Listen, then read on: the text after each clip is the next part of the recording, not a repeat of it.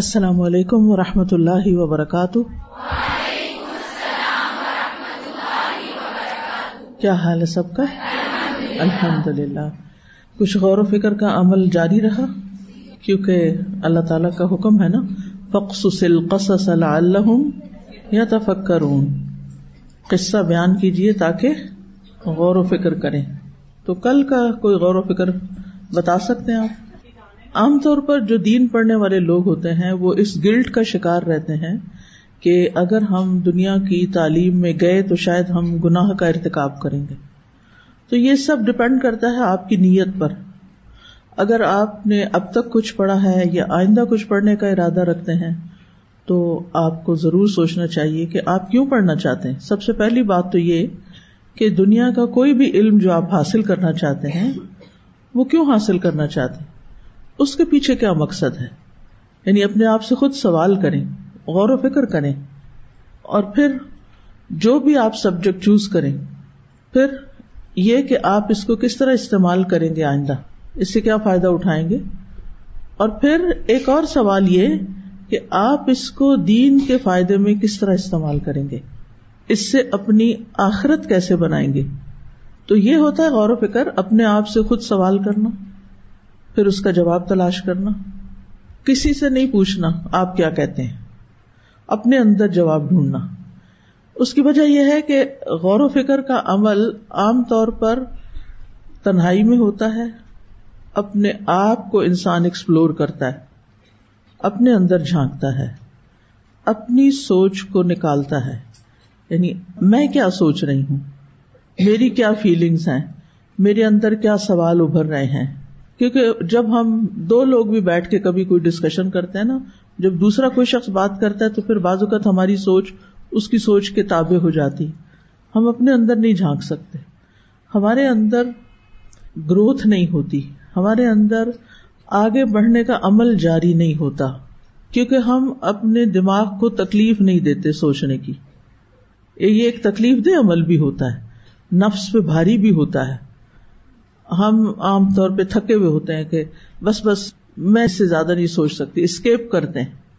خود اپنے آپ کو فیس نہیں کرتے۔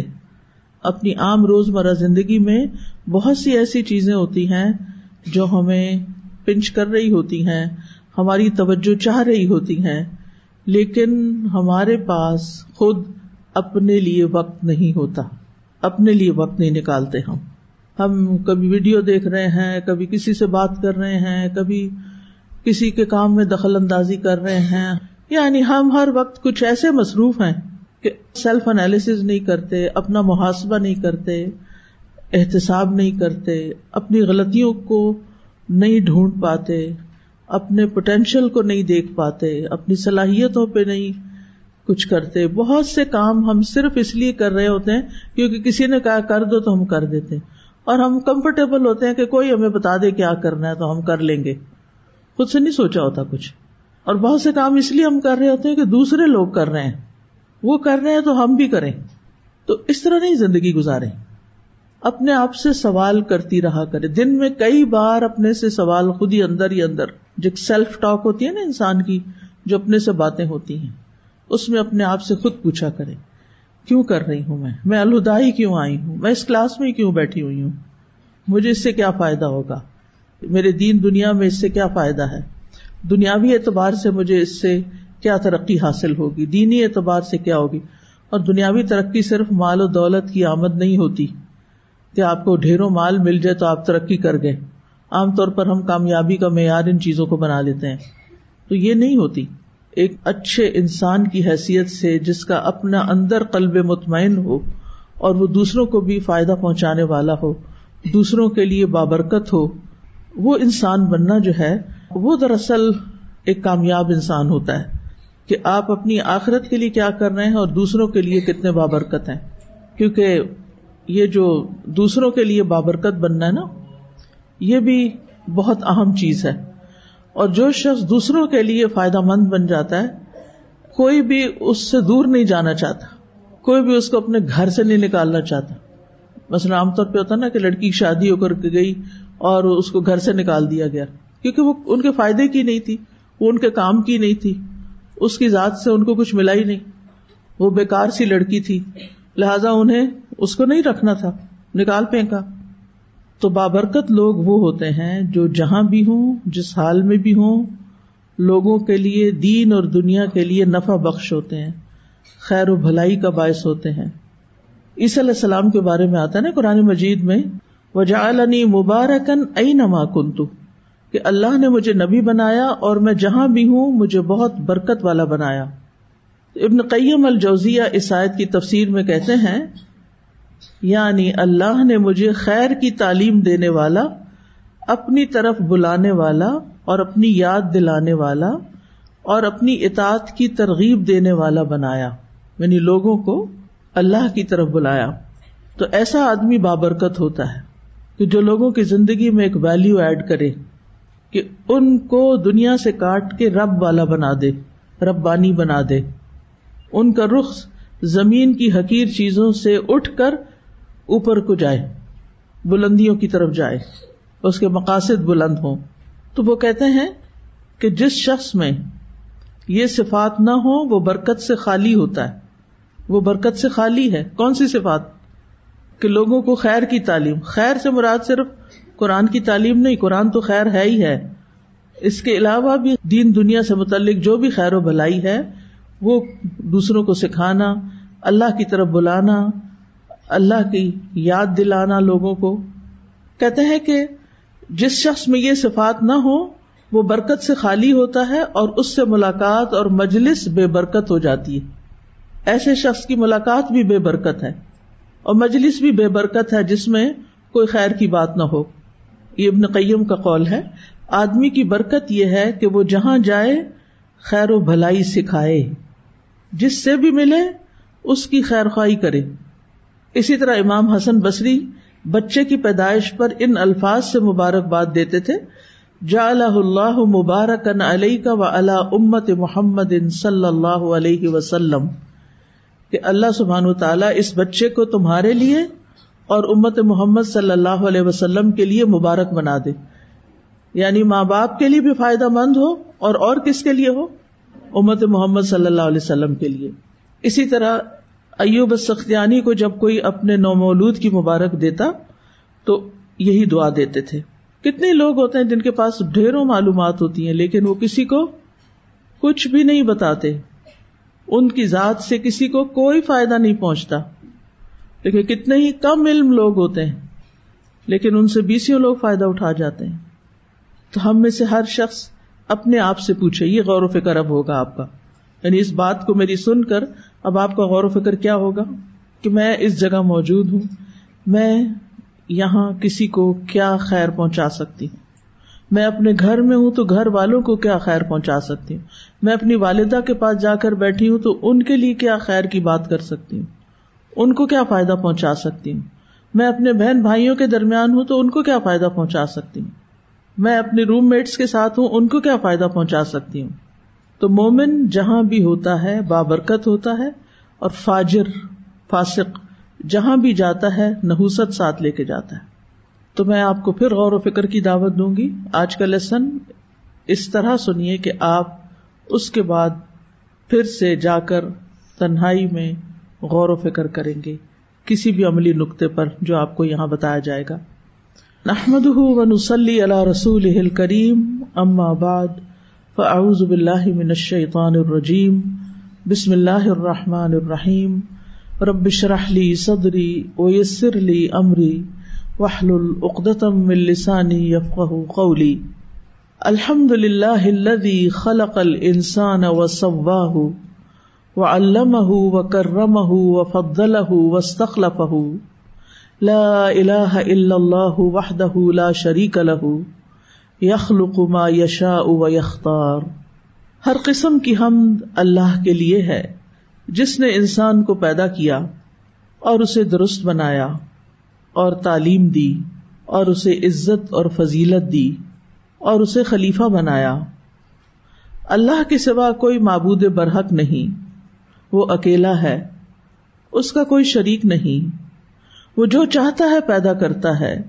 اور جس کو چاہتا ہے منتخب کر لیتا ہے، چن لیتا ہے۔ نحن نقص عليك أحسن القصص بما أوحينا إليك هذا القرآن بما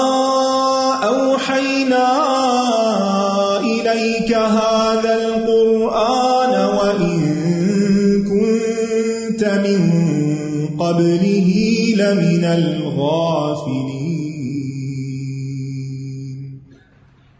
ہم آدم علیہ السلام کے بارے میں پڑھ رہے تھے۔ پچھلی آیات میں بیان ہوا کہ اللہ تعالیٰ نے آدم علیہ السلام کو علم کی بنا پر فضیلت دی اور انہیں ایسا علم سکھایا جو فرشتوں کے پاس نہیں تھا۔ چنانچہ فرشتوں نے اللہ سبحان تعالی کے علیم اور حکیم ہونے کا اعتراف کر لیا۔ اور اس بات کو بھی تسلیم کیا کہ وہ ایک ادنا سی چیز کی معرفت سے بھی قاصر تھے جو اللہ نے ان کو نہیں سکھائی۔ اور انہوں نے اس حقیقت کا اعتراف کیا کہ اللہ تعالی نے ان پر فضل کیا اور انہیں وہ سکھایا جو وہ نہ جانتے تھے۔ سبحان کا لا علم لنا اللہ ما علم تنا علم تنا یعنی تو نے ہمیں بھی سکھایا، بس ہم وہ جانتے ہیں جو آپ نے ہمیں سکھایا۔ ہے تو یہ ایک طرح سے اعتراف بھی ہے اور اپنی کم علمی کا بھی اعتراف ہے کہ اس کے علاوہ ہمارے پاس کچھ نہیں ہے، ہم اور کچھ نہیں جانتے۔ کتنی آجزی ہے۔ اور اللہ سبحان تعالیٰ کی عظمت کا اور اس کی نعمت اور احسان کا کیسا اعتراف ہے۔ اب اس کے بعد کیا ہوتا ہے؟ فرشتوں کے سامنے آدم علیہ السلام کا مقام واضح ہو جاتا ہے کہ جن ناموں کو وہ نہیں بتا سکے۔ اب آدم علیہ السلام سے جب پوچھا گیا تو انہوں نے وہ نام بتا دیے۔ تو آج ہم شروع کریں گے آیت نمبر تھرٹی تھری سے۔ قال يا آدم أنبئهم بأسمائهم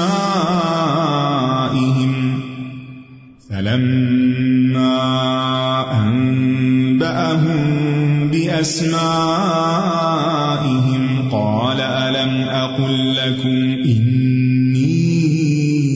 أعلم غيب السماوات والأرض وأعلم ما تبدون وما كنتم تكتمون. فرمایا، اے آدم، انہیں ان کے نام بتاؤ۔ پھر جب اس نے انہیں ان سب کے نام بتا دیے تو فرمایا، کیا میں نے تمہیں کہا نہ تھا کہ بے شک میں آسمانوں اور زمین کے غیب جانتا ہوں؟ اور میں جانتا ہوں جو کچھ تم ظاہر کرتے ہو اور جو کچھ تم چھپاتے ہو۔ قالا، اللہ تعالی نے فرمایا، کس سے؟ آدم علیہ السلام سے۔ پکارا، یا آدم، اے آدم ام ہم انہیں بتا دو۔ کیا؟ بے اسما ہم ہم آ رہا ہے پھر۔ ہا الائی کے بعد ہم آ رہا ہے۔ اور کل ہم اس پہ بات کر چکے ہیں کہ ہم کیوں ہے ان سب کے نام بتا دو۔ تو جو ہی آدم علیہ السلام کو حکم ملا، تو انہوں نے فرشتوں کو ان تمام چیزوں کے نام بتا دیے، جو بہت ساری تھی جن کی طرف اللہ تعالیٰ نے اشارہ کیا تھا، اور بغیر کسی غلطی کے سب کچھ بتا دیا۔ یعنی جو علم اللہ نے آدم علیہ السلام کو علم الاسما سکھایا تھا، وہ انہوں نے اچھی طرح محفوظ کیا ہوا تھا، اور اللہ تعالی کے پوچھنے پر انہوں نے وہ سارے کا سارا بتا دیا۔ اب جو ہی وہ سارے نام آدم علیہ السلام نے بتائے تو فرشتے حیران رہ گئے کہ آدم کے پاس اتنا علم ہے۔ آپ علم والوں سے متاثر ہوتے ہیں نا؟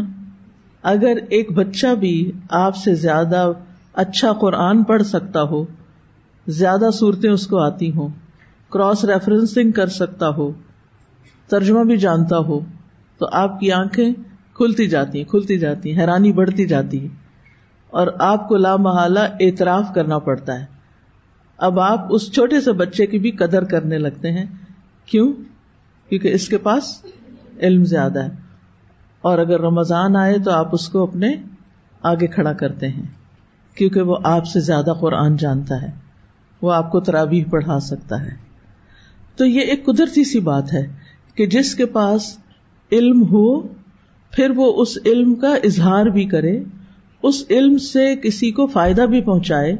وہ معلومات دوسروں تک پاس آن بھی کرے، تو لازمی طور پر اس شخص کی ایک عزت، ایک تعریف اور ایک بڑائی کا احساس کہ یہ ہم سے بہتر ہے، وہ دل میں پیدا ہوتا ہے۔ اگر دل بھی فرشتوں کی طرح ہو ورنہ بہت سے لوگ تو شیطان کی طرح حسد کا شکار ہو جاتے ہیں اور کوئی نہ کوئی اس کے اندر خامی ڈھونڈ لیتے ہیں۔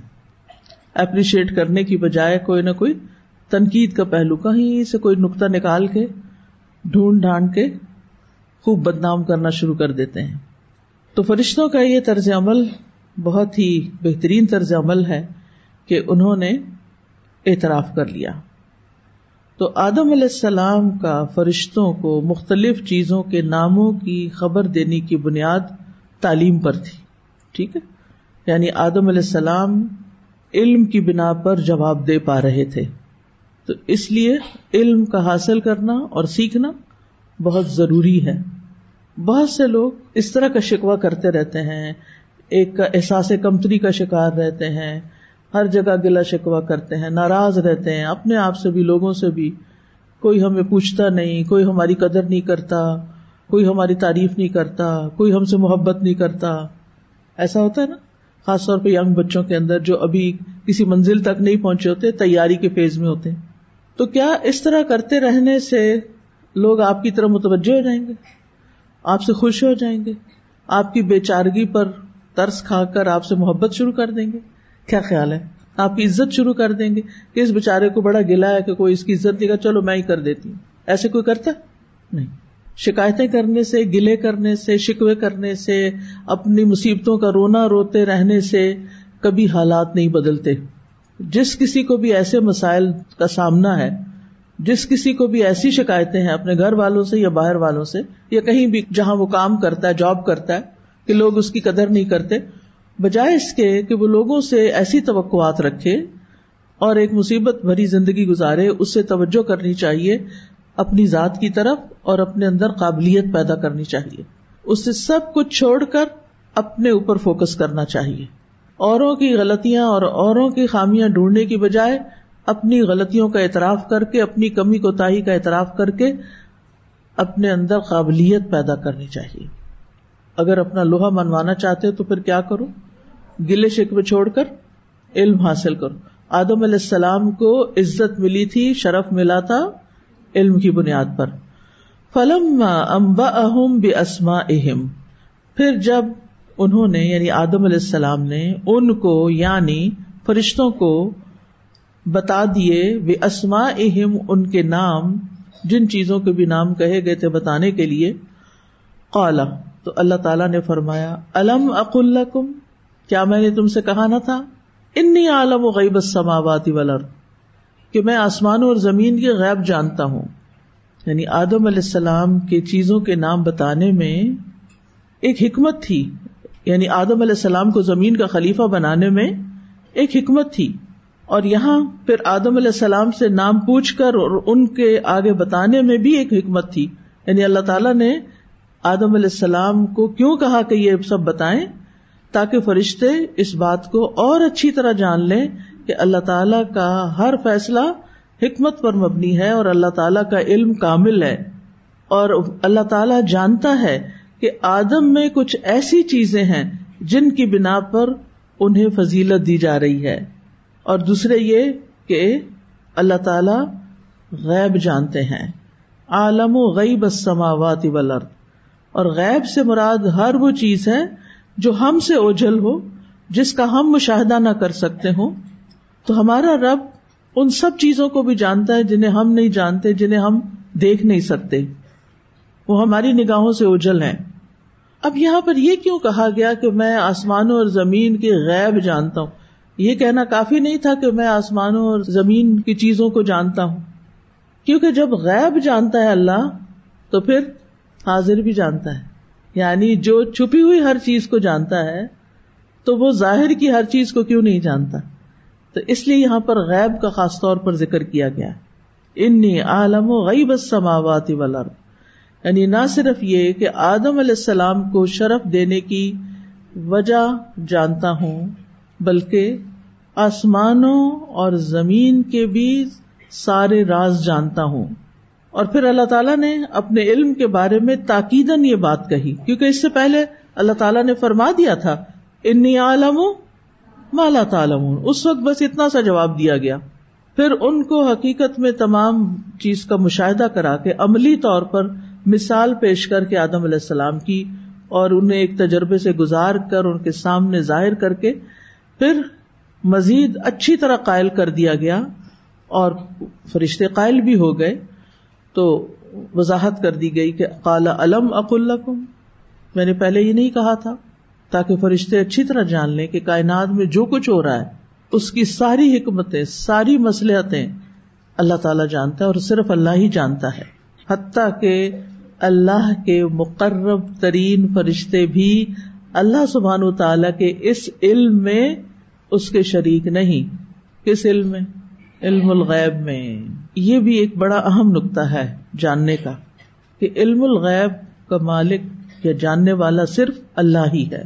باقی سب کے پاس چاہے وہ پیغمبر ہوں، چاہے وہ فرشتے ہوں، چاہے وہ مقرب ترین فرشتے ہوں، ان سب کے پاس صرف اتنا علم ہے جو اللہ نے ان کو دیا ہے، اس سے آگے وہ نہیں جانتے۔ آسمانوں اور زمین کی ساری حقیقتیں نہیں جانتے، کوئی بھی نہیں جانتا، صرف اللہ ہی جانتا ہے۔ اگر ہمیں اللہ تعالی کے علیم ان خبیر ہونے کا یقین ہو جائے، تو ہمارے بہت سے سوالوں کا جواب ہمیں خود ہی مل جائے۔ پنجابی میں کہتے ہیں، او جانے۔ یعنی جب ہمیں کوئی بات سمجھ نہیں آتی یا کسی کے ساتھ کوئی مس انڈرسٹینڈنگ ہو جاتی یا کوئی ایسی بات کر جاتا ہے تو ہم کہتے ہیں او جانے۔ یعنی میں معاملہ کس کے سپورٹ کر رہی ہوں؟ اللہ کے۔ اور وہ جانتا ہے کہ کون سچ پہ ہے، کون جھوٹ پہ ہے، کون حق پہ ہے، کون نہیں ہے۔ وہ جانے۔ اس سے انسان کو ایک اطمینان قلب حاصل ہوتا ہے۔ کوئی آپ پر الزام تراشی کر دیتا ہے۔ آپ دوسرے کو ایک حد تک جواب دیتے ہیں۔ یا آپ سمجھتے ہیں کہ اس کو جواب دینے کا بھی فائدہ نہیں۔ کیونکہ یہ اس لیے الزام نہیں لگا رہا کہ اسے جواب چاہیے، اسے وضاحت نہیں چاہیے، اس کو صرف اپنے دل کی بڑاس نکالنی ہے۔ تو آپ اتنی بڑی بڑی جھوٹی باتیں اپنے خلاف سن کے کیسے اطمینان میں رہ سکتے ہیں؟ صرف ایک حقیقت پر ایمان لا کر کہ میرا رب جانتا ہے۔ افوز عمری اللہ میں اپنا معاملہ اللہ کے سپرد کرتا ہوں۔ تو اسی طرح بہت سے لوگوں کو تقدیر کے مسئلے میں بڑا مسئلہ ہوتا ہے۔ اگر اللہ سبحان و تعالیٰ نے ہر ایک کی تقدیر لکھ دی ہے، تو پھر ہمارا کیا رول ہے؟ اور میری تقدیر میں یہ کیوں لکھ دیا؟ اور مجھ پہ یہ امتحان کیوں آ گیا؟ اور میرے اوپر ایک آزمائش کے بعد ایک آزمائش کیوں آ رہی ہے؟ یہ سب کیا ہے؟ یہ سب اللہ کے عزن سے ہے، یہ سب اللہ کا ارادہ ہے، یہ سب اس کے حکم سے ہو رہا ہے۔ کیوں؟ کیونکہ وہ اللہ ہے، اس کا کوئی شریک نہیں، کیونکہ وہ سب کچھ جانتا ہے۔ کس انسان کے فائدے میں کیا ہے؟ کس دن بارش برسنی چاہیے اور کس دن نہیں برسنی چاہیے؟ کہاں، کس جگہ کتنی گرمی ہونی چاہیے؟ کس زمین پہ کیا اگنا چاہیے اور کس پہ نہیں اگنا چاہیے؟ یہ اس کے فیصلے ہیں۔ اور اس کے فیصلے کس پر مبنی ہے؟ علم پر۔ اور اس کا علم کس پہ مبنی ہے؟ حکمت پر۔ تو ہر چیز کی وجہ یا تو معلوم ہونے لگتی ہے، حکمت کا القاع ہونے لگتا ہے یا ایک اطمینان ہونے لگتا ہے کہ جس کا یہ فیصلہ ہے، جو وہ کر رہا ہے، وہ مجھ سے زیادہ جانتا ہے۔ اس لیے مجھے اس معاملے میں پریشان ہونے کی ضرورت نہیں۔ مجھے اس بے چینی میں پڑھنے کی ضرورت نہیں۔ وہ جانتا ہے۔ پھر فرمایا وہ عالم ماتبدون و مات کن تم تک تمون پہلے عمومی طور پر پوری کائنات کی بات کر دی گئی، اب سامنے والوں کی بات کر دی گئی۔ اسپیسیفک بات۔ اور میں جانتا ہوں جو تم ظاہر کرتے ہو اور جو تم چھپاتے ہو اپنے اندر۔ کائنات کے غیب بھی جانتا ہوں اور تمہارے دلوں کے راز بھی جانتا ہوں۔ اب ماں تبدون سے مراد کون ہے؟ اس میں علماء یہ کہتے ہیں کہ فرشتوں کی طرف اشارہ ہے۔ ایک کال یہ ہے کہ فرشتوں کی طرف اشارہ ہے۔ کیا؟ کہ جو تم نے بول کے کہا، وہ بھی مجھے پتا ہے۔ اور جو تم نے دل میں رکھا، آدم علیہ السلام کے بارے میں جو تمہارے دل میں تھا کہ اللہ تعالیٰ کوئی ایسی مخلوق نہیں پیدا کرے گا جو ان فرشتوں سے زیادہ علم والی ہو، زیادہ معزز ہو۔ کیونکہ آدم علیہ السلام سے پہلے سب سے معزز کون تھے؟ فرشتے تھے۔ یعنی جتنی بھی مخلوقات تھیں آسمانوں اور زمین میں، ان میں سب سے زیادہ عزت حاصل تھی کس کو؟ فرشتوں کو۔ اب فرشتوں کا خیال یہ تھا کہ یہ نہیں ہو سکتا کہ ہم سے بہتر کوئی اور آئے۔ یا کسی اور کو پیدا کرنے کی کوئی ضرورت ہو۔ تو انہوں نے یہ سب کہا نہیں، صرف ایک سوال کر کے اپنے ذہن میں جو اشکال تھا اس کا جواب جاننا چاہا۔ لیکن یہاں پر اللہ سبحان تعالیٰ نے ان کو واضح کر دیا کہ جو تم سوچتے ہو اور جو تم بولتے ہو، وہ سب مجھے پتا ہے۔ اور ایک اور قول یہ بھی ہے کہ عالم و ماتبدون سے مراد فرشتوں کا یہ کہنا اتجا میوف سے دفیحا کیا آپ زمین پر اس کو پیدا کرنے جا رہے ہیں جو اس میں فساد کرے گا؟ اور وما کن تم تک تمون سے مراد یہاں ابلیس ہے کہ ابلیس کے دل میں جو کچھ چھپا ہوا تھا، جو تکبر تھا، جو انا تھی، اور آدم علیہ السلام سے افضل ہونے کا خیال تھا وہ مراد ہے۔ ابن عباس کہتے ہیں کہ اللہ تعالیٰ فرماتے ہیں، میں مخفی چیزوں کو بھی اسی طرح جانتا ہوں، جس طرح ظاہری چیزوں کو جانتا ہوں۔ یعنی مجھے اس قبر و غرور کا بھی علم ہے جسے ابلیس نے اپنے دل میں چھپایا ہوا تو ایک رائے کے مطابق ظاہر کرنے والے اور چھپانے والے دونوں کون ہیں؟ فرشتے۔ اور دوسرے میں ظاہر کرنے والے، فرشتے اور چھپانے والا ابلیس۔ اللہ عالم۔ اور دونوں بھی ہو سکتے ہیں، اس میں کوئی تضاد نہیں۔ اور صرف فرشتے اور جنات ہی نہیں، بلکہ ہم سب انسان، جو کچھ کہتے ہیں اور جو کچھ سوچتے ہیں۔ وہ سارے کا سارا اللہ کے علم میں ہوتا ہے۔ ہم کسی کے بارے میں مثبت سوچتے ہیں یا منفی سوچتے ہیں، ہماری سوچیں عمومی طور پر کس نہج پہ ہوتی ہیں، ہمارے دلوں میں کیا خیالات آتے ہیں، سب اللہ کو پتا ہے۔ لہذا اگر اللہ کو پتا ہے اور ہمارا اس پر ایمان اور یقین ہے، تو پھر ہمارا رویہ کیا ہونا چاہیے؟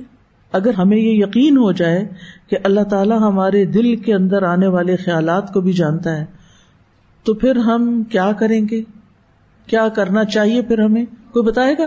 سمے نہ واتانا اور اللہ سے حیا کرنی چاہیے۔ میں کیا سوچ رہی ہوں؟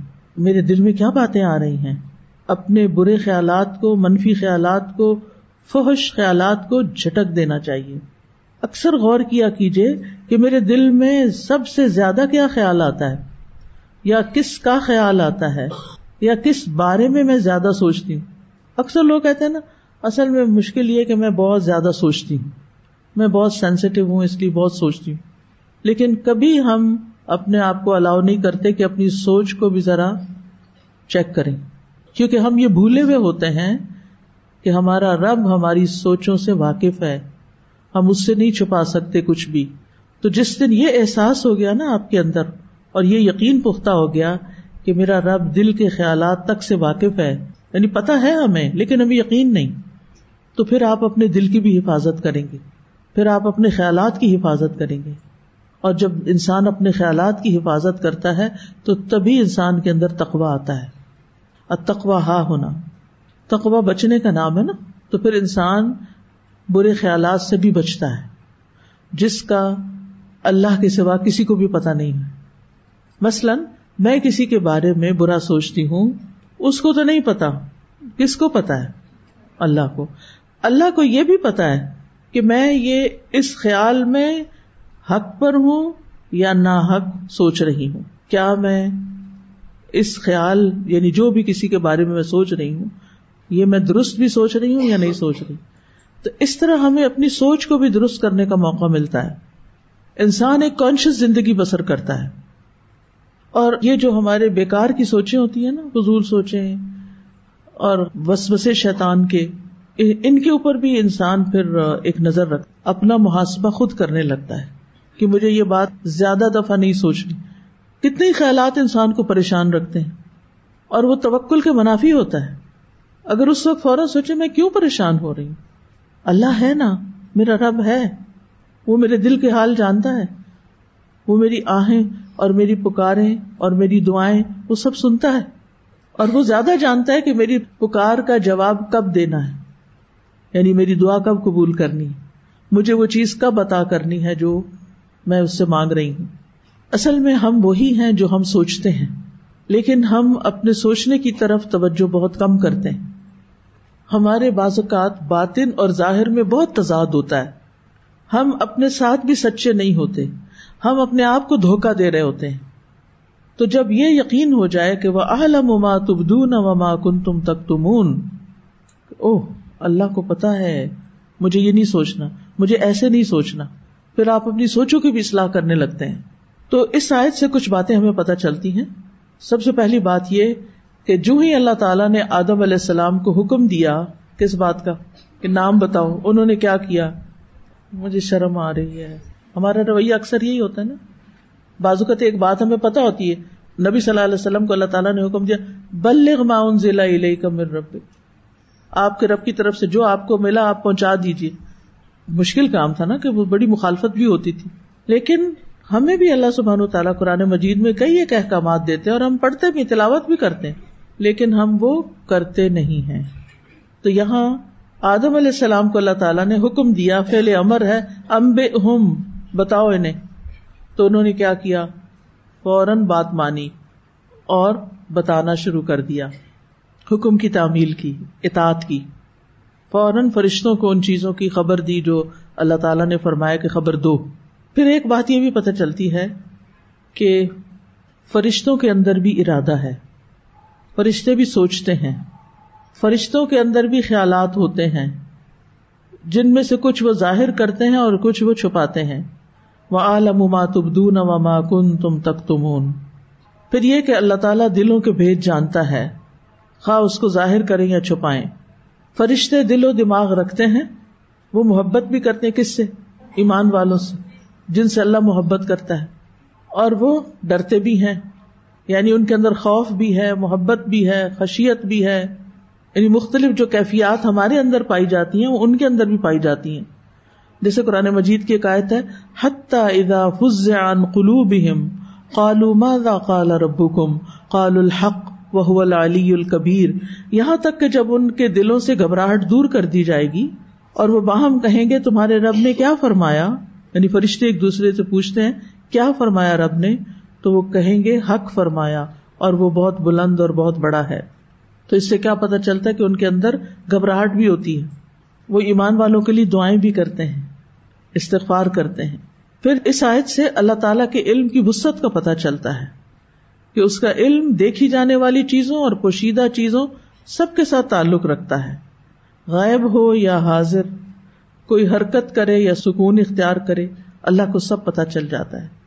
صورت النام کی آیت اللہ تعالیٰ کے علم کے بارے میں بتاتی ہے وہ اندہ مفات الغیب لا يعلمها اللہ ويعلم ما في البر والبحر وما تسقط من ورقة الا يعلمها، ولا حبة في ظلمات الارض ولا رطب ولا یا بسن اللہ فی کتاب مبین۔ اسی کے پاس غیب کی کنجیاں ہیں، جنہیں اس کے سوا کوئی نہیں جانتا۔ اللہ اکبر۔ غیب کو بھی کوئی نہیں جانتا اور غیب کی جو کنجیاں ہیں، ان کو بھی کوئی نہیں جانتا کہ وہ کہاں ہیں، جن سے غیب تک پہنچا جا سکے۔ تو پھر احساس ہوتا ہے نا کہ ہم کیا جانتے ہیں؟ تو پھر علم کا تکبر ختم ہو جاتا ہے نا۔ اور انسان کو واقعی حقیقت میں احساس ہونے لگتا ہے۔ واللہ عالم و یہ جو علماء لکھتے ہیں نا فتح کے آخر میں تو یہ ایسے ہی نہیں لکھ دیتے، کیونکہ کچھ لوگوں کو اپنے علم کا بڑا زوم ہوتا ہے۔ وہ سمجھتے ہیں جو کچھ ہم، جتنا ہم جانتے ہیں، یہ سب بس یہ سب سے زیادہ ہے۔ ہم سب سے زیادہ جانتے ہیں۔ اور تکبر کا شکار ہو جاتے ہیں۔ اور علم کا تکبر بدترین تکبر ہوتا ہے۔ علم والے کو ہمبل ہونا چاہیے۔ اپنی غلطی کے اعتراف میں بھی دیر نہیں لگانی چاہیے۔ پھر فرمایا وہ یا علم ما فل بر خشکی پر، زمین میں، سمندر میں، جو کچھ ہے، سب کچھ وہ جانتا ہے۔ وما تسکت من ورقت الا يعلمها۔ اور کوئی پتا نہیں گرتا مگر وہ اس کو جانتا ہے۔ کچھ درختوں کے پتے اتنے گھنے ہوتے ہیں۔ پچھلے دنوں کو ہارٹ جانا ہوا تو وہاں جس جگہ پر ہم ٹھہرے ہوئے تھے، وہاں دیوار کے اوپر وہ جو ایک بیل ہوتی ہے نا، جو پوری دیوار کو کور کر لیتی ہے، بالکل ایک ایسے شیٹ سی بچ جاتی ہے۔ تو میں نے کسی سے کہا کہ صرف اتنے ایریے کے ایک فٹ لمبا چوڑا، صرف اتنے ایریے کے مجھے پتے گن کے دکھاؤ۔ بہت مشکل کام تھا۔ وہ اتنے گھنے پتے تھے کہ ایک پہاڑ لگ رہا تھا ان کو گننا۔ تو نے کہا، اللہ سبحانہ تعالیٰ کو یہ سارے پتوں کی تعداد پتا ہے۔ حتیٰ کہ ان میں سے ایک گرتا ہے تو وہ بھی اللہ کو پتا ہے کہ کہاں گرا، گر کے کیا ہوا اس کے ساتھ۔ کتنا وسیع ہے اس کا علم۔ جب بارش ہوتی ہے نا، تو کبھی بارش کو دیکھتے ہوئے سوچا کریں کہ یہ ایک قطرہ جو گرا ہے آسمان سے، یہ اللہ کو پتا تھا کہ اس نے یہاں گرنا ہے۔ اور یہ اب سے نہیں پتا کب سے پتا ہے؟ کب سے پتا ہے؟ جب سے اللہ تعالیٰ نے قلم پیدا کیا اور تقدیریں لکھی، اس وقت سے اس کو پتا ہے کہ کس وقت، کس موسم میں پانی کا کون سا قطرہ زمین کے کس حصے پہ گرے گا۔ کون سا درخت اپنا پتا کس زمین پہ گرائے گا اور ہوا اڑا کے اس کو کہاں لے جائے گی۔ سب پتا ہے اس کو۔ جس کا اتنا علم ہو، اس پر اعتراض کیا جا سکتا ہے۔ وہ کہتے ہیں، چھوٹا منہ، بڑی بات، کہ ہم چھوٹی چھوٹی باتوں پر قرآن پڑھتے ہو یہ قرآن مجید چونکہ آپ قرآن کے طالب علم میرے سامنے، اس لیے مجھے یہ ہوتا ہے کہ آپ کے اندر یہ ادب ہونا چاہیے کہ کوئی بھی بات جو قرآن میں سے سمجھ نہ آئے، تو دعا کرنا شروع کر دیں کہ اللہ تعالیٰ مجھے سمجھا دے، اہل علم سے پوچھیں۔ لیکن اللہ تعالیٰ کے بارے میں برا گمان نہ کریں۔ اللہ تعالیٰ سے ناراض نہ ہو کیوں مت کہیں۔ بلا حبت فی ظلمات الارض اور زمین کے اندھیروں میں کوئی بیج جو گرا ہوا ہے، وہ بھی اللہ کو پتا ہے۔ آپ نے کبھی سیڈس پھینکتے ہوئے دیکھا ہے؟ اور پھر اس کے بعد زمین کو دیکھا پتا نہیں وہ کہاں گم ہو جاتے ہیں۔ پھر وہ نکلتے ہیں ایک وقت میں۔ ولا رت بن ولا یا بس نہ کوئی تر چیز، نہ کوئی خشک۔ اس کے علاوہ تیسری تو کچھ ہے نہیں۔ یا چیزیں خشک ہیں یا تر ہیں۔ اللہ فی کتاب مبین مگر ایک کھلی کتاب میں یہ سب کچھ لکھا ہوا ہے۔ یعنی اللہ سبحان تعالی کا علم لکھا ہوا بھی ہے لوہے محفوظ میں۔ تو آج کا آپ کا جو کام ہے نا، غور و فکر کرنے کا، اللہ سبحان تعالیٰ کی صفت اللہ علیم پر۔ کل ہم نے بات کی تھی نا، علم حاصل کرنا چاہیے۔ اور آج ہم نے اس پہ غور و فکر کرنا ہے کہ اللہ تعالیٰ کیا کچھ جانتا ہے۔ اور اس پر بیٹھ کے غور و فکر کریں۔ کوئی بھی چیز دیکھیں، نیچر کی، یہ انسانوں کی بنائی ہوئی چیزیں نہیں۔ باہر نکل کے، رات کے وقت نکلیں، ستارے دیکھیں، دن کے وقت نکلیں، پودے دیکھیں۔ پودے کے قریب چلی جائیں اور اس کو قریب سے دیکھیں، باریکی سے دیکھیں، اس کی ایک ایک رگ کو دیکھیں۔ اللہ تعالیٰ نے نہ صرف یہ کہ ان کو پلان کیا، بلکہ اس کے ساتھ کیا کیا؟ ایگزیکیوٹ بھی کیا۔ اور پھر ہمارے لیے خوبصورتی کا سامان بھی اور ہماری ضرورت کے سامان بھی پیدا کیا اللہ تعالیٰ ہی کو پتا ہے کہ کل کیا ہونے والا ہے۔ اللہ تعالیٰ کو ہی پتا ہے کہ عورتوں کے رحم میں کیا کمی بیشی ہوتی رہتی ہے۔ اللہ تعالیٰ ہی کو پتا ہے کہ بارش کب برسے گی۔ کس انسان کی موت کس زمین پر ہوگی؟ قیامت کب قائم ہوگی؟ اس لیے اللہ تعالیٰ کے فیصلوں پر اعتراض نہیں کرنا چاہیے، کیونکہ اس کا علم وسیع ہے، اس کے ہر فیصلے میں حکمت ہے۔ لہذا اس کا حکم سن کے قرآن میں جو بھی حکم آئے، کیا کرے؟ سمے نہ و اتانا اس کی تخلیق پر اعتراض نہ کرے۔ ایک ماں نے مجھ سے سوال کیا، جس کا ایک اسپیشل بچہ ہے۔ اللہ نے میرے بچے کو ایسے کیوں پیدا کر دیا؟ سوال کے انداز میں اعتراض تھا۔ ناراضگی تھی۔ یہ ساری ناراضگیاں کب دور ہو سکتی ہیں؟ یہ ساری بے چینی کب ختم ہو سکتی؟ جب ہمیں یقین ہو کہ اللہ کا علم وسیع ہے۔ اس کے ہر فیصلے میں حکمت ہے اور وہ علم پر مبنی ہے۔ اور اس پر ہمیں اعتراض کا کوئی حق نہیں ہے۔ میں تو عام طور پہ یہ کہتی ہوں کہ اللہ نے ان ماؤں کو چنا کیونکہ اللہ کو پتا تھا کہ یہ انسانوں کے لیے جو ایک سبق لینے والی چیز ہے یعنی اسپیشل لوگ جو ہوتے ہیں، وہ ہمارے لیے بہت بڑا سبق ہوتے ہیں کہ اللہ تعالیٰ ہمیں ایسا بھی بنا سکتا تھا۔ اب جو نعمتیں اللہ نے ہمیں دی ہیں، جسم میں سارے آزاد پرفیکٹ دیے ہیں، تو اس پر بہت زیادہ شکر ادا کرنے کی ضرورت ہے۔ تو میں نے ان سے یہ کہا کہ اللہ نے آپ کو چنا ہے، کیونکہ اللہ کو پتا تھا کہ آپ یہ بوجھ اٹھا سکتی ہیں۔ اور اللہ تعالیٰ آپ کے بچے کو دوسروں کے لیے ایک نشانی بنائے ہوئے ہے۔ اللہ کے فیصلے پہ ناراض نہ ہو اور نہ ہی دل تنگ ہو خوشی سے ذمہ داری کو نبھائیں۔ الٹیمیٹلی سبھی نے چلے جانا ہے۔ اسی طرح ایک حدیث میں آتا ہے، ایک آدمی نبی صلی اللہ علیہ وسلم کے پاس آیا، کہنے لگا، اے اللہ کے نبی، کون سا عمل افضل ہے؟ آپ نے فرمایا، اللہ پر ایمان لانا، اس کی تصدیق کرنا، اس کے راستے میں جہاد کرنا۔ اس نے کہا اللہ کے رسول، میں اس سے آسان عمل چاہتا ہوں۔ یعنی جہاد کے لیے جانا تو میرے لیے مشکل ہے، مجھے کوئی آسان سا کام بتائیں۔ آپ نے فرمایا اف و درگزر کرنا، صبر کرنا صبر کرنا۔ اس کو آپ نے آسان بتایا۔ اور ہمارے لیے وہ سب سے مشکل۔ ہے اس سے اندازہ ہو سکتا نا ہم کہاں کھڑے ہیں۔ اس نے کہا، اللہ کے رسول، میرا ارادہ تو اس سے بھی آسان عمل کا ہے۔ آپ نے فرمایا، اللہ تعالیٰ تمہارے بارے میں جو فیصلہ کر دے، اس پر اللہ تبارک و تعالیٰ کو الزام مت دینا، تقدیر پہ راضی ہونا۔ ہمارے لیے یہ بھی کیا ہے؟ بڑا مشکل ہے۔ ہر وقت سوچتے ہیں میرے ساتھ یہ کیوں ہو گیا؟ کچھ لوگ تو آ جاتے ہیں لڑائی کرنے۔ ہم نے تو استخارا بھی کیا تھا۔ پھر یہ شادی ناکام کیوں ہوئی؟ ہمارا تو خواب بھی بڑا اچھا تھا۔ پھر یہ کیوں ہوا؟ یعنی میں جواب دوں ان کو کہ پھر کیوں ہوا؟ ہوں تو بات یہ ہے کہ استخارے کا مطلب یہ تھوڑی ہوتا ہے کہ آپ نے استخارا کر کے کوئی گارنٹی حاصل کر لی ہے کہ اس کے بعد آپ کی زندگی میں کوئی امتحان نہیں ہوگا۔ چاہے آپ استخارہ کریں یا نہ کریں، امتحان تو اپنی جگہ ہے ہی اور سبھی کے ہیں۔ اور کون کہتا ہے کہ اگر شادی ناکام ہوئی تو اس میں کوئی خیر نہیں ہوگی؟ اس میں بھی خیر ہوگی۔ بعض اوقات ہمیں نظر نہیں آتی جب ہم کسی امتحان میں ناکام ہو جاتے ہیں، تو ہم سمجھتے ہیں کہ ہم بڑے بد قسمت ہیں اور اس فیصلے میں کوئی خیر نہیں۔ نہیں، اس میں بھی خیر نکلتی ہے اگر انسان کی نگاہیں خیر دیکھنے والی ہوں۔ تو اس کائنات میں جو کچھ بھی اللہ نے مقدر کیا ہے، اس میں کوئی نہ کوئی حکمت اور مسلط ہے۔ کبھی ہم اس کو جانتے ہیں اور کبھی ہم اس کو نہیں جانتے۔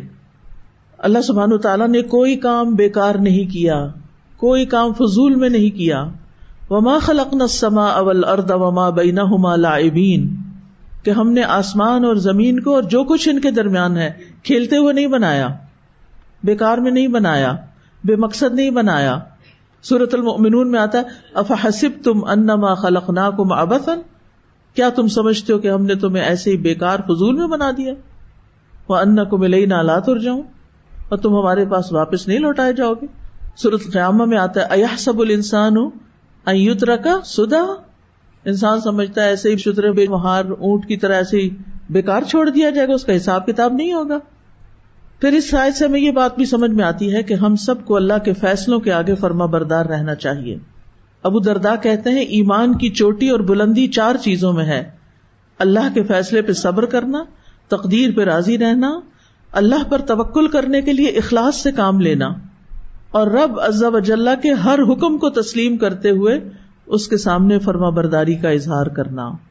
امام ابن قیم کہتے ہیں اللہ کی تقدیر پہ راضی ہونا اللہ تک پہنچنے کا بہت بڑا دروازہ ہے اور دنیا کی جنت ہے اور عبادت گزاروں کی آرام گاہ ہے اور شوق رکھنے والوں کی آنکھوں کی ٹھنڈک ہے جو بھی تقدیر پہ راضی ہو جائے اس کو یہ سب کچھ نصیب ہوتا ہے جو اپنے دل کو تقدیر پر راضی کرنے کے ساتھ بھر لیتا ہے اللہ اس کے دل کو بے نیازی اور امن سے بھر دیتا ہے پھر وہ بار بار الجھتا نہیں، یہ میری زندگی میں کیوں ہو گیا؟ کیوں ہو گیا؟ اس کو اپنی محبت کے لیے خالی کر لیتا ہے۔ سبحان اللہ۔ یعنی ہر انسان کی زندگی میں کوئی نہ کوئی ایسی چیز ہوتی ہے نا، جس کے بارے میں وہ سوچتا ہی ہے تو اس کو تکلیف شروع ہو جاتی ہے کہ ایسا کیوں ہوا میرے ساتھ، یا ایسا کیوں ہو رہا ہے، یا یہ کیا ہو گیا، یہ کیوں ہو گیا۔ ہر انسان کے اندر کچھ نہ کچھ کشمکش چل رہی ہوتی ہے، لیکن جو اللہ کے فیصلے پہ راضی ہو گیا کہ یہ اللہ کا فیصلہ تھا نا، اس لیے یہ ہو گیا۔ اس نے ہونا تھا، ایسے ہی ہونا تھا۔ تو دنیا کی حقیقت سمجھ میں آتی ہے نا یہ دنیا جنت نہیں ہے۔ اب یہ تو ہونا تھا نا، یہ تکلیف آنی تھی۔ لہذا انسان پھر ان چیزوں سے جو انسان کو اپنی طرف کھینچنے والی ہوتی ہیں، اللہ سے غافل کرنے والی ہوتی ہیں۔ انسان جب ان سے دور ہوتا ہے تو پھر اس کا دل خالی ہو جاتا ہے کس کے لیے؟ اللہ کی محبت کے لیے۔ اور اس کی طرف متوجہ ہو جاتا ہے اور وہ شخص اپنے رب پر ہی توکل کرتا ہے۔ اور جس سے اللہ کے ساتھ راضی ہونے میں سے کوئی حصہ چھوٹ جاتا ہے۔ اور اس کا دل اس کے برعکس چیزوں سے بھر جاتا ہے اور جس چیز میں اس کی خوش نصیبی اور فلاح ہوتی ہے، وہ اس سے پھر جاتا ہے۔ پھر یہ کہ تقدیر پر جو راضی ہوتا ہے، اس کو راحت اور کشادگی نصیب ہو جاتی ہے۔ ابن مسعود رضی اللہ عنہ کہتے ہیں، اللہ تبارک و تعالی نے اپنے انصاف اور علم کی وجہ سے راحت اور کشادگی کو یقین اور رضا میں رکھا ہے اور غم اور پریشانی کو شک اور ناراضگی میں رکھا ہے۔ راحت اور کشادگی کو کس میں رکھا؟ یقین میں اور رضا میں۔ غم اور پریشانی کو کہاں رکھا ہے؟ شک اور ناراضگی میں۔ تو غم سے نکلنے کے لیے کیا کرنا چاہیے؟ اللہ سے ناراضگی چھوڑ دیں۔ تقدیر سے ناراض ہونا چھوڑ دیں۔ اللہ کے فیصلوں پہ یقین رکھیں کہ اس میں بھی ضرور کوئی بھلائی ہے۔ اس میں بھی خیر ہی خیر ہے۔ دل خوش ہو جائے گا۔ ان نمالسری یسرا۔ ان نمالسری یسرا۔ ان نمالسری یسرا ان نمالسری یسرا یقین کے ساتھ۔ یقین نہیں ہے نا ہمیں۔ ان نمالسری یسرا یقین کوئی نہیں ہے۔ لہذا تنگی آتی تو ہم گھبرا اٹھتے ہیں۔ اپنا آپ چھوڑ دیتے ہیں۔ حکیم بن جعفر کہتے ہیں، عبداللہ بن برافی کہتے ہیں کہ جو لوگ اللہ عزب اجلّہ سے ہر حال میں راضی ہو جاتے ہیں، قیامت کے دن اللہ عزب اجلّہ ان کے درجات بلند کرے گا۔ اور یہ بھی کہا کہ جس کو رضا دے دی گئی وہ افضل درجات پر پہنچ گیا۔ جو تقدیر پہ راضی ہو گیا وہ کہاں پہنچ گیا؟ افضل درجات پر۔ اب آپ سب غور کریں، توجہ فرمائیں کہ آپ اس وقت جس بھی حال میں نا، جس بھی کنڈیشن میں، جس بھی سچویشن میں اس وقت نہیں، اس کمرے میں، یہاں تو ٹھنڈی ٹھنڈی ہوا آ رہی ہے۔ یعنی اپنی زندگی کے جس بھی دور میں ہے جس بھی مشکل سے آپ گزر رہے ہیں، جو بھی چیلنج ہے آپ کے ساتھ اس وقت، اور جس پر آپ دکھی رہتے ہیں، اسے ایکسپٹ کر لیں کہ اللہ کا فیصلہ ہے۔ میں راضی، اس میں خیر ہے میرے لیے، اسی میں میرا فائدہ ہے۔ یہ مجھے کچھ سکھانے کے لیے ہے زندگی میں، مجھے بہتر بنانے کے لیے۔ یہ میرے درجات کی بلندی کا باعث ہے۔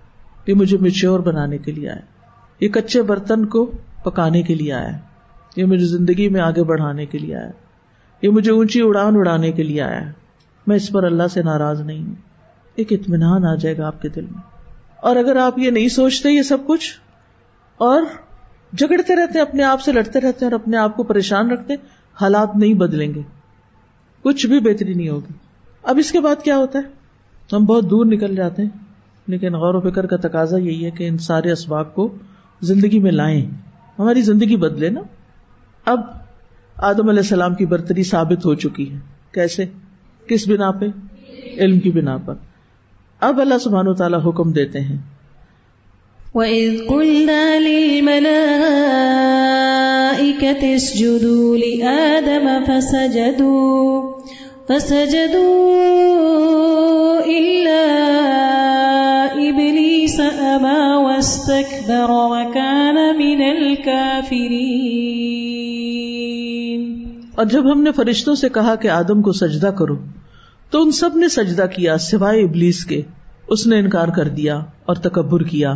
اور وہ کفر کرنے والوں میں سے ہو گیا، انکار کرنے والوں میں سے ہو گیا۔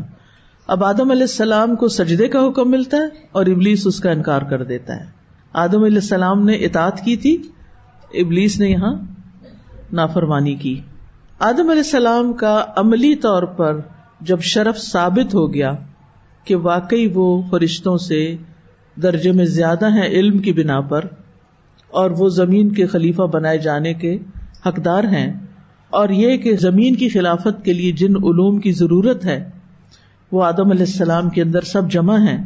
تو پھر اگلا قدم کیا تھا؟ کہ فرشتوں کو حکم دیا گیا کہ وہ آدم کے آگے جھک جائیں، سجدہ کریں۔ پہلا شرف کیا تھا؟ علم۔ دوسرا شرف کیا؟ سجدہ۔ آدم علیہ السلام کو چار فضیلتیں حاصل ہیں۔ وہ کون سی؟ نمبر ایک، اللہ نے ان کو اپنے ہاتھ سے پیدا کیا۔ نمبر دو، اپنی طرف سے روح ڈالی۔ نمبر تین، فرشتوں کو حکم دیا کہ انہیں سجدہ کریں۔ اور نمبر چار، ان چیزوں کے ناموں کی تعلیم دی، علم دیا۔ اللہ سبحان تعالیٰ نے فرشتوں کو جب آدم علیہ السلام کی تخلیق کے بارے میں بتایا تھا، تو سورت الحجر میں آتا ہے فضا سوئی تو ہوں نفق توفی ہی روحی فقا لہو ساجدین کہ جب میں اسے درست کر لوں اور اس میں اپنی روح سے پھونک دوں، تو اس کے لیے سجدہ کرتے ہوئے گر پڑنا۔ یعنی یہ حکم سجدے کا کب سے تھا؟ کب سے ملا تھا؟ جب اللہ تعالیٰ نے اپنے ارادے سے آگاہ کیا تھا۔ تو وہ اس کلنا لل ملائکت شدول آدم اور جب ہم نے ملائکا سے کہا کہ آدم کو سجدہ کرو۔ اس وقت تو انہیں انفارم کیا جا رہا تھا پہلے کہ ایسا ہوگا تو پھر تمہیں سجدہ کرنا ہوگا۔ اور جب وہ ہو گیا تو پھر کہا کہ اب کرو۔ سورت الحجر میں یہ بھی آتا ہے۔ وہ اسقال ربو کل ملائی انی خالق بشرم من سلسال من ہم مسنون فیدا سوئی تو و نفق توفی مر روحی فق ساجدین سجدہ کیا ہوتا ہے؟ سجدے کا لغوی مطلب ہوتا ہے جھکنا، آجزی کرنا۔ اور اس معنی میں یہ انسان، حیوانات اور جمادات سب کے حق میں عام ہے۔ وہ قرآن مجید میں آتا ہے نا ولی اللہ یس جو من فس سماوات ولرد اور آسمانوں اور زمین میں جو بھی ہے، اللہ ہی کو سجدہ کر رہا ہے۔ یعنی اللہ کے آگے جھکا ہوا ہے، اللہ کے آگے آجزی اختیار کیے ہوئے ہے۔ اور جھکنے کے مختلف درجے بھی ہوتے ہیں۔ مثلاً کسی کے آگے تعظیم کے طور پہ سر جھکانا، ایسے کر لینا، یہ بھی جھکنا ہے۔ پیشانی اور ناک کو زمین پر رکھ دینا، یہ بھی سجدہ ہے۔ شرعی لحاظ سے سجدے کا مطلب ہے عبادت کی غرض سے ناک اور پیشانی کو زمین پہ لگانا۔ اس لیے اگر آپ سجدے میں صرف پیشانی ٹکائے ہوئے، ناک نہیں لگا تو سجدہ نہیں ہوا۔ یہ یاد رکھیے۔ کچھ لوگ ایسے پنجوں پہ اٹھ کے سجدہ کرتے ہیں کہ صرف سر ٹکاتے ہیں، ناک ان کا پیچھے ہی رہ جاتا ہے۔ یہ ناک نہیں لگتا زمین پہ۔ تو میک شور کے سجدہ کرتے ہوئے ناک بھی زمین پہ لگے۔ کامل سجدہ جو نبی صلی اللہ علیہ وسلم نے ہمیں بتایا، وہ سات آزا پر ہے۔ دو ہتھیلیاں، دو گٹنے دو قدم ایک پشانی اور ایک ناک۔ تو سجدہ یہاں پر کیا ہے؟ یعنی یہاں سجدہ حقیقی معنوں میں ہے۔ لیکن یہ عبادت کا سجدہ نہیں تھا۔ کیونکہ غیر اللہ کی عبادت تو ہر حال میں شرک ہے۔ جس کی اجازت کبھی بھی نہیں ہوئی۔ تو اللہ تعالیٰ فرشتوں کو شرک کرنے کا حکم تو نہیں دے سکتے تھے۔ بلکہ یہ سجدہ تعظیم کا سجدہ تھا جو پہلی امتوں میں جائز تھا۔ ہماری امت میں یہ بھی حرام ہے۔ جیسے پچھلی امتوں میں بہن سے نکاح جائز تھا لیکن ہماری امت میں حرام ہے۔ تو سابقہ شریعتوں میں سجدہ تعظیم جائز تھا۔ ٹھیک ہے؟ جیسے یوسف علیہ السلام کو سجدہ کیا کس کس نے؟ ورفا ابوئی الرش و خر لہو سجدا۔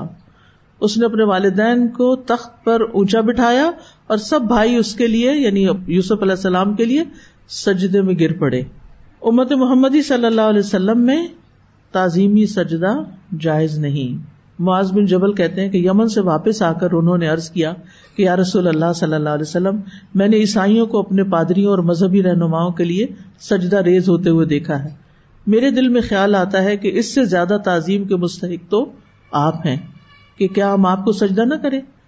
تو نبی صلی اللہ علیہ وسلم نے فرمایا، اگر میں کسی کو حکم دیتا تو عورت کو دیتا کہ وہ شوہر کے آگے کرے۔ یعنی چونکہ عورت پہ شوہر کی اطاعت فرض ہے تو شادی سے پہلے والدین کی اطاعت ہوتی ہے اور شادی کے بعد شوہر کی اطاعت۔ تو یہاں جو عورت کو سجدہ کرنے کی بات کی گئی نا، تو اس سے مرادی کہ شوہر کی عزت کی جائے، اس کی تعظیم ہو۔ جیسے والدین کی عزت ہوتی ہے، ایسے ہی شادی کے بعد شوہر کی بھی عزت کرنی چاہیے۔ یہ ہمارے دین کی تعلیم ہے۔ شوہر کے ساتھ بد اخلاقی کرنا، بدتمیزی کرنا، چیخنا، چلانا، بدتمیزی سے بات کرنا اور اس کو کچھ نہ سمجھنا اور اس کو ذلیل کرنا یہ اسلامی اخلاق کے منافی ہے۔ اور خاص طور پر جو بچیاں قرآن پڑھ لیتی ہیں، دین کی تعلیم حاصل کر لیتی ہیں، انہیں اپنے رویے سے، اپنے معاملے سے اس کا مظاہرہ کرنا چاہیے۔ چاہے اختلاف ہو، چاہے وہ اپنے فرائض پورے نہ کرتا ہو، لیکن اس کو تانے دینا اور اس کو ذلیل کرنا، یہ عورت کے اپنے ہی حق میں نقصان دہ ہو جاتا ہے۔ کیونکہ مرد کو سب سے زیادہ عزت چاہیے ہوتی عورت کو محبت چاہیے ہوتی، مرد کو عزت چاہیے ہوتی ہے۔ جو مرد بیوی کو محبت نہیں دیتا، وہ بھی خسارے میں ہے، اور جو بیوی شوہر کو عزت نہیں دیتی، وہ بھی خسارے میں کیونکہ جب آپ عزت ہی نہیں دیتے، تو پھر آپ کو حقوق بھی نہیں ملتے۔ تو بعض اوقات انسان کو چھوٹی چھوٹی باتوں پہ اختلاف ہو جاتا ہے۔ بہت سی باتوں پہ، ہر روز ہو سکتا ہے۔ لیکن اس کا یہ مطلب نہیں کہ ہم بد اخلاقی پہ اتر آئے کیا بد اخلاقی کرنے سے مسائل حل ہو جائیں گے۔ چیخنے چلانے سے حقوق مل جائیں گے۔ بینر اٹھانے سے حقوق مل جائیں گے۔ نہیں۔ انسان اپنے اخلاق اور اپنے اچھے معاملات کے ذریعے اپنی جگہ دوسرے کے دل میں بناتا ہے۔ زوری زبردستی کوئی نہیں۔ دھمکی کے ساتھ کوئی محبت نہیں خرید سکتا۔ تو اب کیا ہوا؟ فسا جدو اللہ ابلیس۔ ابلیس کے سوا سب فرشتوں نے سجدہ کر لیا۔ ابلیس نے حکم نہیں مانا۔ قرآن مجید میں آتا فسجد الملائی کا تو کلوم اجماؤن سب فرشتوں نے سجدہ کر لیا۔ کلوم کا مطلب ہے کوئی ایک بھی باقی نہ رہا۔ تو اس سے کیا پتا چلتا ہے فرشتوں کی تعداد کتنی ہے؟ ان گنت وہ ہم نہیں گن سکتے، اللہ سب کچھ گن سکتا ہے۔ یعنی آسمان پر چار انگلی بھی جگہ نہیں جہاں کوئی نہ کوئی فرشتہ اللہ کی عبادت میں مصروف نہ ہو۔ اور آسمان فرشتوں کے بوجھ سے چرچرا رہا ہے۔ اتنے زیادہ فرشتے سبھی جھک گئے۔ کلہم اجمعون۔ اگر کلہم ہوتا نا صرف تو ہم کہتے وہ جو اس وقت وہاں موجود تھے۔ نہیں، جب فرشتوں کو حکم ملا، جو جہاں بھی تھا، اس سب تک حکم پہنچ گیا اور سب آدم کے آگے جھک گئے۔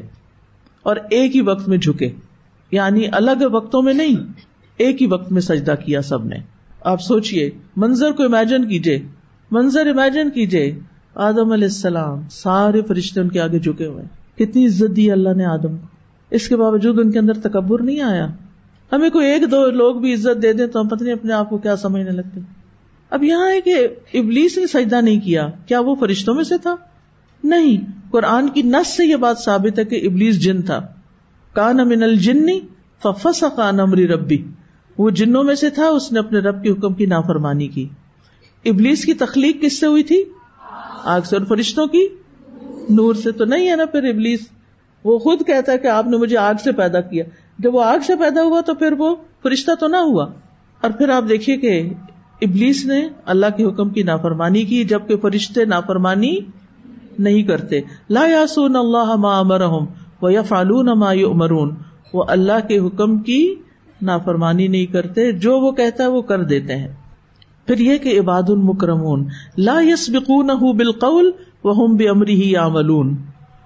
فرشتوں کی ایک اور صفت یہاں بیان ہوئی سورت الانبیاء میں کہ وہ فرشتے عزت دیے گئے ہیں۔ وہ اس سے بات کرنے میں، کس سے؟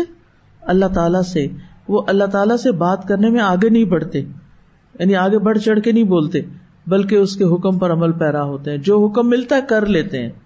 اور پھر یہ کہ بالکل بھی گناہ نہیں کرتے۔ اب ابلیس جو ہے، وہ فرشتوں میں کیوں شامل ہو گیا تھا؟ اس کو بھی حکم ملا تھا۔ اللہ تعالیٰ فرماتے ہیں سورت اللہ راو میں از امر تک میں نے تجھے بھی حکم دیا تھا کہ تم بھی سجدہ کرو۔ اس کی وجہ عموماً یہ بتائی جاتی ہے کہ وہ اپنی عبادت گزاری کی کثرت کی بنا پر اعزازن فرشتوں میں شامل ہو گیا تھا۔ اگر وہ فرشتوں میں شامل تھا یا نہیں، دونوں صورتوں میں اللہ نے فرشتوں کو حکم دیا اور اس کو بھی حکم دیا۔ اچھا اب ہونا تو یہ چاہیے تھا کہ جیسے فرشتے جھک گئے، وہ بھی جھک جاتا۔ لیکن اس نے کیا کیا؟ ابا انکار کر دیا۔ ابا جو ہے، شدت سے انکار کے لیے آتا ہے۔ یعنی کسی صورت پھر ماننا ہی نہیں، اکڑ جانا۔ وسط برا اور تکبر کیا، اپنے آپ کو بڑا سمجھا۔ آدم علیہ السلام کے مقابلے میں اپنی بڑائی ظاہر کی۔ استقبر کا لفظ نا، کبر سے ہے۔ کبر وہ حالت ہوتی ہے جس کے سبب انسان اجب کا شکار ہو جاتا ہے۔ اجب یہ ہے کہ انسان اپنے آپ کو دوسروں سے برتر خیال کرے۔ اب ہم سب نے جائزہ لیتے رہنا اپنا۔ اپنے آپ کو دوسروں سے برتر، بہتر خیال کرے۔ اور سب سے بڑا تکبر کیا ہوتا ہے؟ حق کو قبول کرنے سے انکار کرنا۔ عبادت سے منہ موڑنا۔ یہ اللہ تعالی کے سامنے تکبر ہے۔ اور وسطبرہ کا لفظ جو ہے، اس میں مبالغہ ہے۔ عربی میں قاعدہ یہ ہے کہ جس فیل میں جتنے حروف زیادہ ہو جاتے ہیں اس کے معنی میں اتنی شدت آ جاتی ہے۔ تو استقبار کا معنی ہوتا ہے تکبر میں بڑھ جانا۔ ٹھیک ہے؟ استقبار کیا ہے؟ تکبر میں زیادہ ہو جانا۔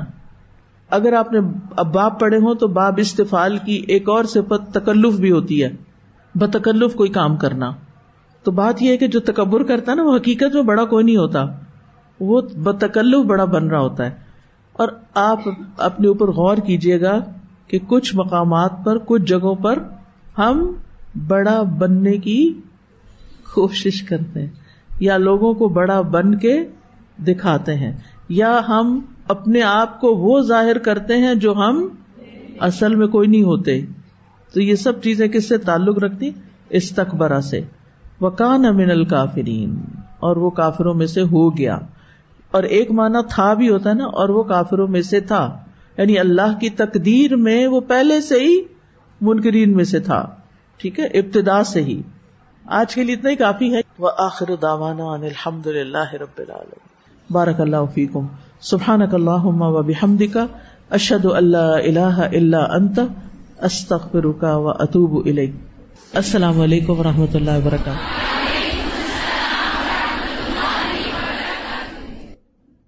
إن هذا لهو القصص الحق۔ وما من إله إلا الله وإن الله لهو العزيز الحكيم